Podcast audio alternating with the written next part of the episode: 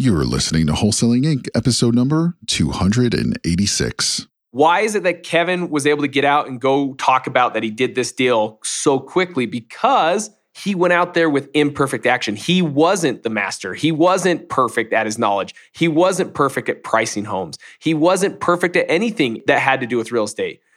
What he was is he was good at just taking massive imperfect action, getting out there and letting the story unravel. And then when something comes up that you don't know at that moment, learn about it.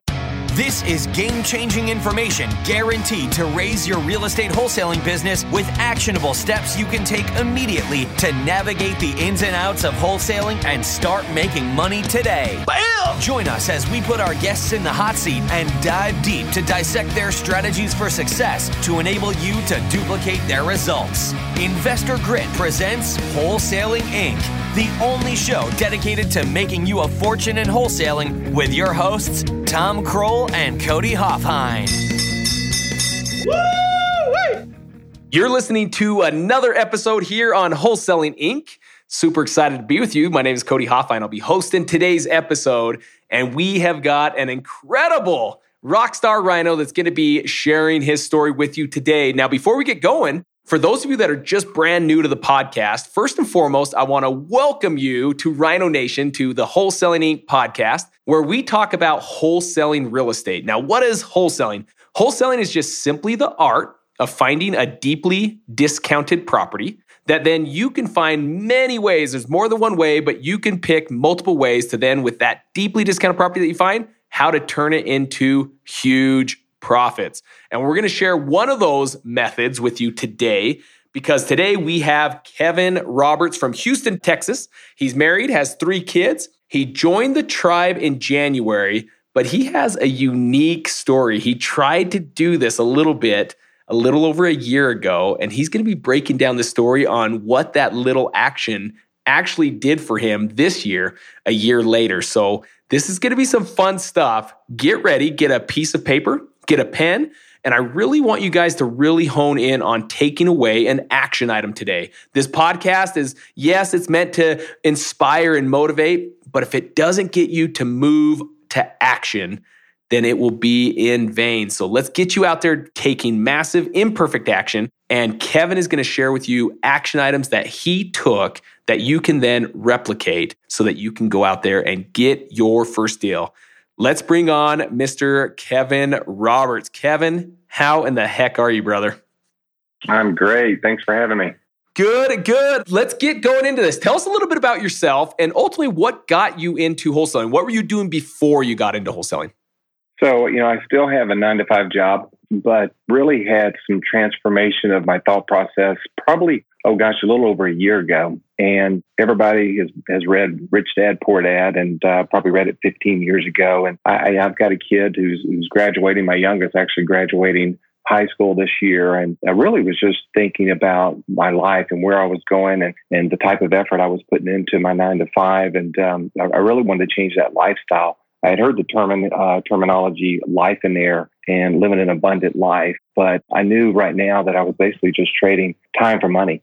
And real estate continued to kind of come to the forefront. And I just really made a commitment that this is where I wanted to go because I knew that that would put me on, I guess you'd say, the right side of the quadrant. And no matter what, that if I could just determine my best path, which it's been a rough one to kind of determine where that is, it's 12 months in, that it would give me this opportunity to have more lifestyle freedom and uh, maybe financial freedom follows along.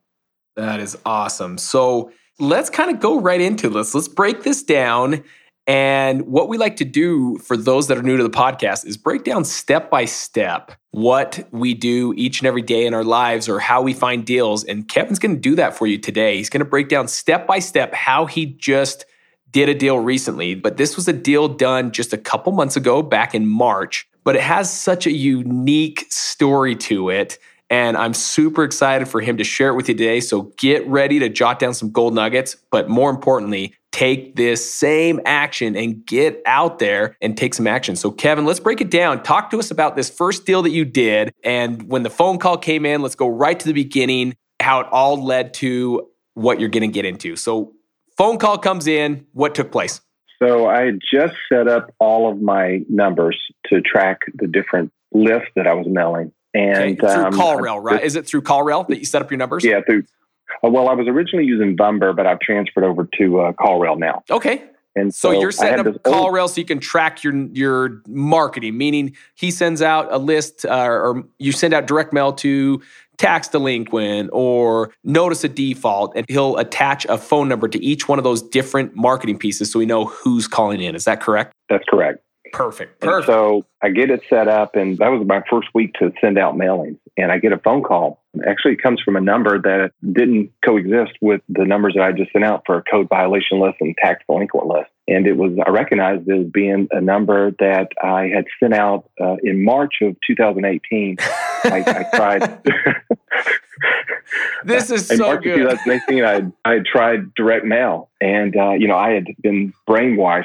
Direct mail doesn't work, and so I send out this huge mailing for me at that point in time. How big was And, it? How uh, big was the mail piece? How many mail pieces did you send out in that March of 2018 a year ago?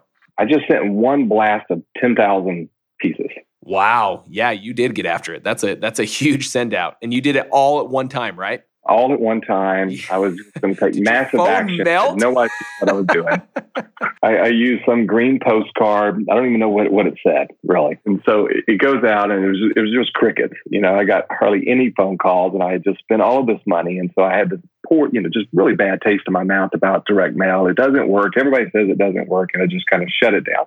And so, yeah, so in February of 2019, right at 11 months later, I get this call from a lady and said, she says, uh, Kevin, uh, you sent me a postcard. It's been in my top drawer in my kitchen. I kept yours and two others. I want you to come out and see my house. Wow. So So, I- a year later, you get this phone call, and this happens to be a month into joining the tribe. You're building up the foundation, going through it, and here a phone call comes in that you're like, wait a second. What? This is awesome. I haven't even sent out mail yet, and you're getting this call, but you sent it out a year prior. Keep going. So, so I go up to see her, and, and I know this area, which you know we we got hit hard by the floods during Harvey, and Yeah. uh, this area that that had flooded. So she told me, you know, my home had flooded. She had moved out of it. She had not been living there. She had uh, moved to St. Louis and had been waiting for her daughter to graduate uh, college here in Houston, and um, she was just ready to sell. But uh, my fear was that uh, you know I was going to run across some pretty significant competition, some guys who you know or gals that knew that area really well. And uh, so I was, you know, super nervous about, you know, what pricing I was going to come into, but I kind of knew, you know, I was doing the methods that I was still going through the process of learning here how to price something. I was pretty confident in what the price was going to be. So um, at that point in time, I knew I wanted to offer her two hundred and seven thousand dollars, and um, she. what does something asked- like this look like when when you're talking that number just to kind of give us a, a little perspective? If this home was in perfect condition what would something like this go for? Uh, this home is probably going to be a um, almost four hundred thousand after repair value home. okay 400000 and i'm assuming the floods do quite a bit of damage not just your typical hey go in there and fix the carpet and the paint. Like you're probably doing a, a, a full almost gut job when something's flooded. Is that correct It was, and unfortunately for her, she had uh, remodeled right before the flood. oh man Yeah. So you're New thinking kitchen, it could bath. sell for 400k when it's fixed up, and you're thinking, okay, my number needs to be around 207,000. Okay, keep going. Because I knew that the rehab was going to be pretty extensive because, you know, all the walls were ripped out. I mean, all the, the appliances needed replacing. She had, you know, ruined all of the tub that she had put in. So uh, I knew it was going to be pretty expensive. So I walked it with her and um, she comes back at 220. And so I just kind of walk away a little bit disappointed. And um, I just held steadfast. I said, look, I, I really just have to be at 207,000. And she goes, okay, well, we'll we're going to meet with everyone else and we'll let you know. So I thought it was pretty much dead. She calls me probably two days later and she goes, okay, 210. And I said, okay, um, how about, can you not do 207,000? Yeah, is there any way we can do that? She goes, 210 and it's yours. So I go, okay, I'll take the 210. So I, uh, like, All right, this works. yeah, that works. You know, I was like, I was so close. I was like, surely I can make up that $3,000 somewhere, right? well, here, Kevin, here's something to point out that I love already is I want to ask, maybe I should have you tell it. So are you at this moment, are you perfect at your numbers? Are you perfect at wholesaling? Are you perfect as an investor? Do you know everything and you're just the master of this all at this time? Oh, no way. You know, no, This- just what I know now compared to what I knew then, four, you know, three months ago, four months ago. I mean, it's a significant difference. This is crucial. So, everyone listening, why is it that Kevin was able to get out and go talk about that he did this deal so quickly? Because he went out there with imperfect action. He wasn't the master. He wasn't perfect at his knowledge. He wasn't perfect at pricing homes. He wasn't perfect at anything that had to do with real estate. What he was is he was good at just taking massive imperfect action, getting out there and letting the story unravel. And then when something comes up that you don't know at that moment, learn about it. But so many times we go into wholesaling thinking we have to know everything. Like, I've got to be prepped because what if this home's in probate and it hasn't gone through probate before and I don't even know what probate is. And so I need to now look at probate. But it's like we prepare for all these what ifs. And 99% of the time, these what ifs never even happen. And so we get into this almost analysis paralysis. And you did, you didn't. You just went out there and said, Yeah, I might make some mistakes. Yeah, I might not do it right, but I'm going to go out there. And you did it. So 210, you're able to put this under contract. What was your learning behind it? Why did she pick you versus other individuals? Was it simply you were the higher price, or did she have something that she really liked about you to do business with you? You know what I what I learned later on is she just uh, we had built some really good rapport, and uh, spent a lot of time with her. You know, even she she liked to text a lot, and um, so we just we'd go back and forth talking about the house, talking about you know our kids' graduation, talking about them moving back to St. Louis, and so you know we didn't spend a ton of time. Once we kind of determined you know a price, you know we just we spent more time just kind of learning about you know the circumstances and trying to to meet her needs and the timing of when she wanted to close, which was really important for her. So I, I think that had had a lot to do with it. So awesome. So, uh, and, that, and I, I have to back that up. That's so true because it sounded like she had other offers, she had other opportunities. But what's, I don't think it's coincidence that she came back to you. I don't think it's always attached to price. I think the fact that you took time to talk to her and treat her like an individual has all to do with it. So keep going. What does that look like now that it's under contract? So it's under contract at 210. I decide I'm going to market it for 225 Mhm. So you market uh, the so- contract to like cash buyers list. to cash buyers list, which wasn't uh, huge at this point. But you know, I, I had spent some pretty good time trying to build the list up. So I, I send out and decide I'm going to go through. I just learned about the inspection method, and um, so I decided, you know what, I'm I'm going to try this inspection route. And um, I set up an inspection for it was like three or four days later, and I asked her just you know to give me give me two hours um, with a home. I sent out the email blast and uh, not a huge response to it. I mean, I had what, four or five people show up to the event, Okay. several contractors, people had sent contractors out, and kind of crickets. You know, I didn't get a whole lot of feedback at that point in time. I, I started to to hear back from a few people saying, "Oh, you you know, you're overpriced a little bit." So you know, I've got all of these doubts in my head. So I'm thinking, "Oh gosh, I might have to go back and ask for reduction or." You know, she's just going to go with somebody else again. And then I had had one person come back to me and said, "You know what? We we think we can do it for 225 and you know we, we locked it up and signed that contract on let's say two weeks later So- Okay, so you you market the contract cash buyers and you get people to come to the inspection. A cash buyer's like, "Yeah, I love this." And you were able to what is called uh, for those listening is like an assignment where you assign the contract to someone to go close on the property, and then you make what's called an assignment fee. So on this one, you were able to put that assignment under contract at 225 so if i'm doing my math right you made 15000 on this deal? Yeah 15000 here's the other learning curve. This the individual that was buying it uh, was required and i'm not sure why because it was somewhat of an institutional buyer they wanted double close so that was my first double close experience at that point Okay. in time i thought i was going to assign it but it ended up being a double close which was a little bit more costly Sure. What was the end thing when it comes to like an actual value? What were you able to net take home? we, uh, just over $10000 Just over 10,000. Now, Kevin, you know what's coming, right? i do All right. i'm waiting for that We've got the victory bell, my man, ring in the background for Kevin. Roberts for a huge, huge win. Now, here's something I want to tell them about, uh, and you could tell them about actually, is what's really cool is he's telling you about his first deal. But now, year to date, how many deals have you actually closed on for 2019 besides this one deal?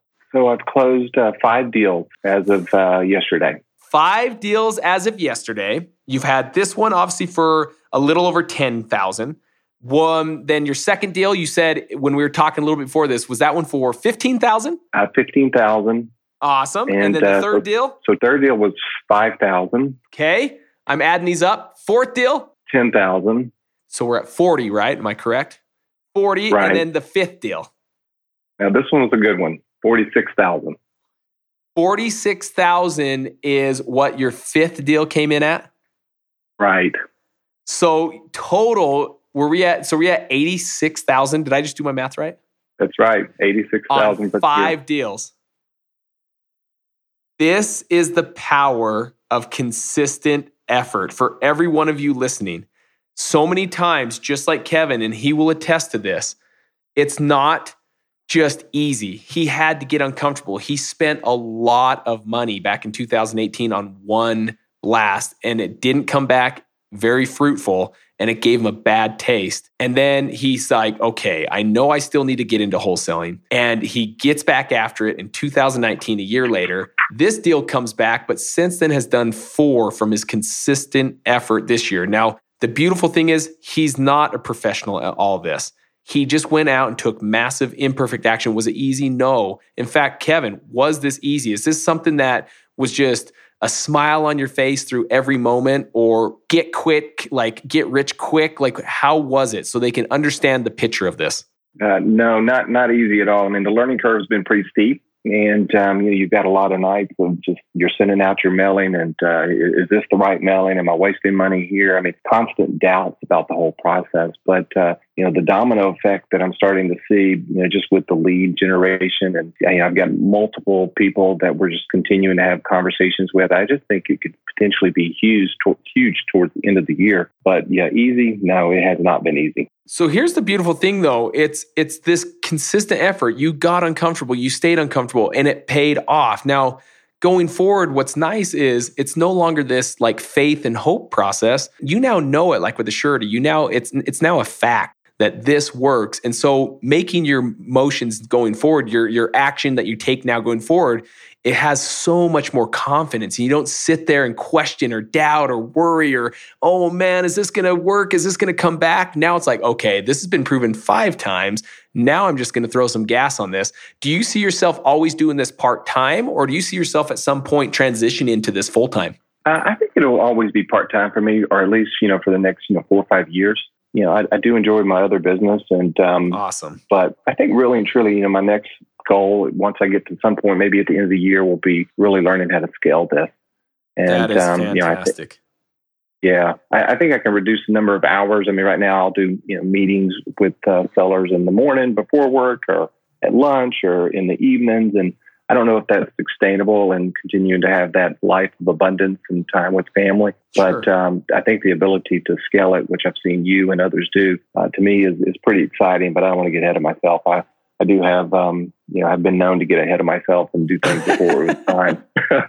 That's awesome. The shiny objects start like once you get a little bit or, or, you taste a little success, it's like, hey, let's do this now. And and I love that you're taking an approach that is very thoughtful and you're taking some time and making some purpose behind it. So that's that's incredible. Well, Kevin, we always end our podcast two questions. And before we get to those, this has been an inspiring story. I've jotted down like three things that I'm sitting here looking at, like great action items that I can go and relay to my team. I love doing this podcast because there's so many times that I can go back to a team meeting and say, hey guys, listen to this, what Kevin did in Houston. And then they get these huge takeaways away. So amazing, amazing takeaways from this podcast, but we always end with two questions. First and foremost is knowing what you know now, usually looking back, it's usually 2020 vision. What would you have done differently? Or maybe what would you have done the same that would be worthy of sharing with our audience that might be at the beginning stages?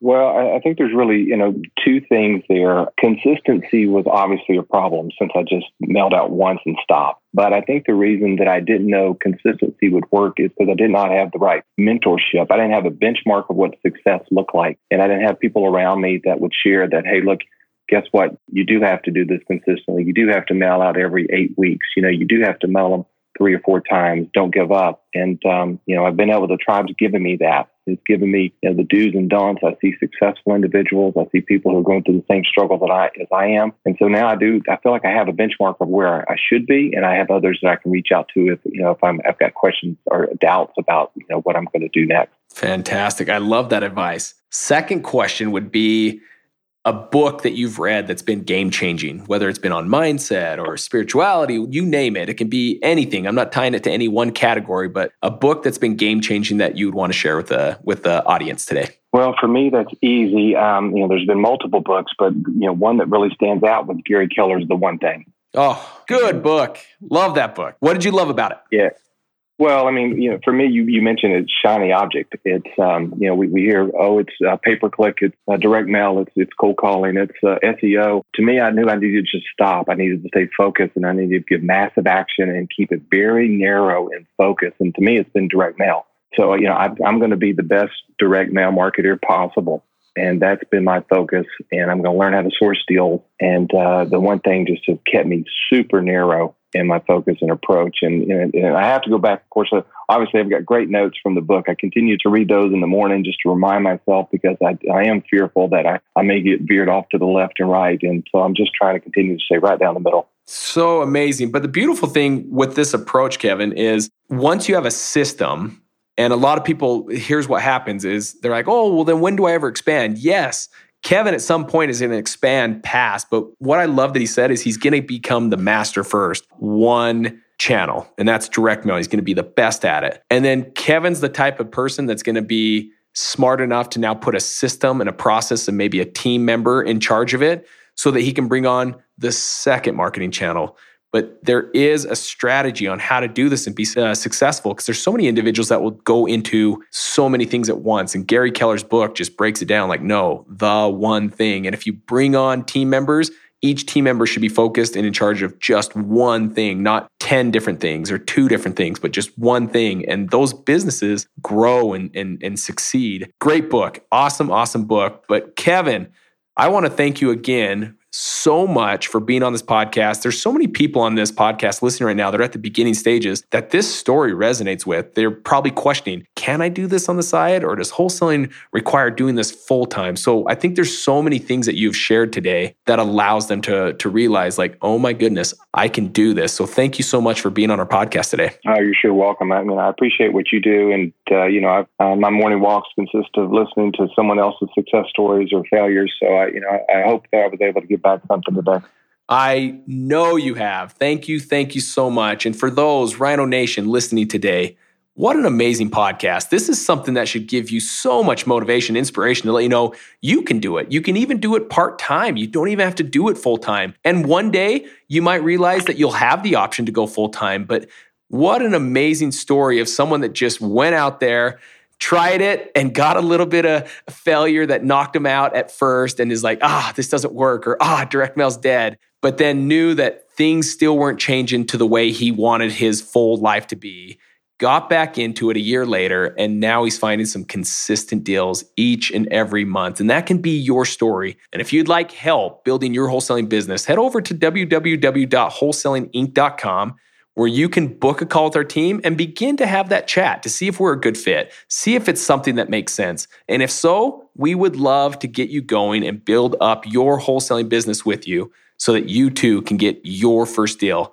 Thank you so much for joining us on the podcast. God bless you guys, and we'll see you on the next episode.